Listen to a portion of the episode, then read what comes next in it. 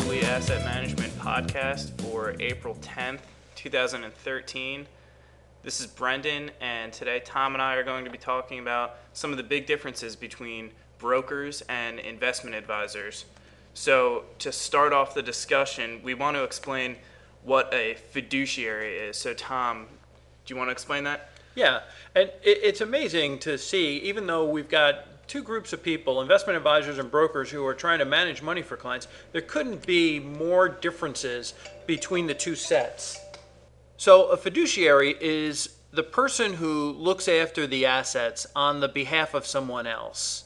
And a fiduciary is expected to act in the best interests of the person whose assets they're managing. So, what is a fiduciary obligation?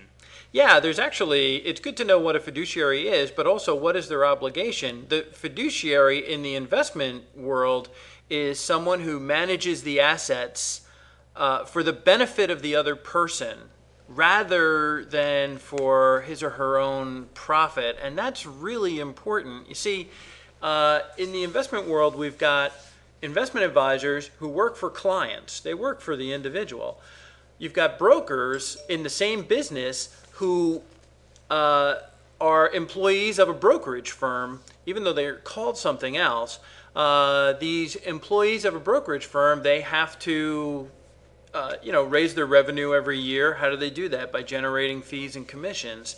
So uh, we're going to get into who's got a fiduciary obligation and, and who really does not. But the main thing to remember is an investment advisor has a fiduciary obligation to their clients. So, do brokers have a fiduciary obligation to their clients? Well, the the main thing that they've got is they've got a they their recommendations have to meet a presumption of suitability. They, what they recommend to their clients has to be something suitable. So, Brendan, if you're a client and you came to your broker and said, "Hey, I'm I'm a growth-oriented investor. What do you have for me?" and you put a large portion of their investable assets into something like Netflix that goes up and down 20 points in either direction uh, every day, that may not be uh, a, a really good recommendation for them. It might technically be suitable because it is certainly a growth investment, but it may not be really what's right for them. An investment advisor, on the other hand, has to make sure that his recommendations are not only suitable, but they also have to be prudent. And that's why we use these point and figure charts because they help us to determine good points to get in and get out of different investments. See, it's one thing to recommend a growth investment. You know, if you recommend uh, Apple at $700 and then it goes down to 450, not so good even though it was still a growth oriented investment, it really wasn't very prudent to be buying it at its all time high. So, investment advisors have that extra additional level where they've got to make sure their recommendations are not only suitable, but they're also prudent as well. You mentioned earlier that sometimes brokers are called things other than stockbrokers. So, what are some of those names? Okay. Uh, years back, they used to be called stockbrokers or customers men. Uh, for a long time in the 60s and through the 70s, stockbrokers were called account executives, uh, which really is a pretty good term to describe what they are. They work for a company and they handle accounts.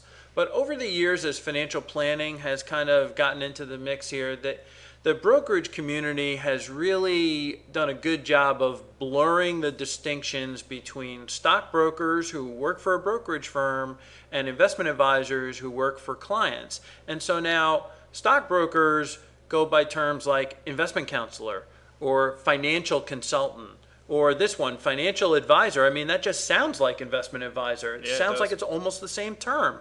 Uh, but there's a vast difference between the obligations of a broker. Remember, he's an employee of a brokerage firm. His job is to raise revenues every year and meet sales goals, but he's also got to, you know, juggle that with, you know, meeting his clients' expectations. It's really hard to serve two masters uh, when you've got your your company telling you you've got to raise revenues and your client saying, I don't want to trade my account. So there's a, it's a tough, tough road to hoe. Uh, investment advisors, real simple. They work for the client. They don't work for a brokerage firm. In many cases, an investment advisor is a fee-only advisor like Mullooly Asset Management, and that tends to work out to be a pretty good arrangement for the clients. Now, when we talk about different investments and different opportunities and different things that go on in the in the investment world, we need to remind you that none of the securities that we mentioned in, in this presentation represent a past specific recommendation of Mullooly Asset Management. And this presentation is not a recommendation to go out and buy or sell any of the securities that we mention here.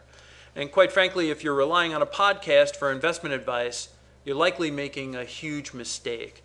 And so we strongly urge our listeners to consult with their investment advisor before they make a decision to buy or sell any kind of investment.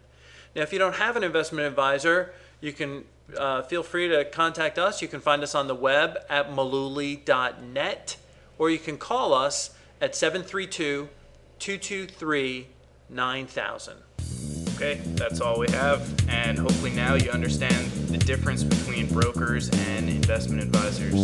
So thanks for listening, and we'll see you next week.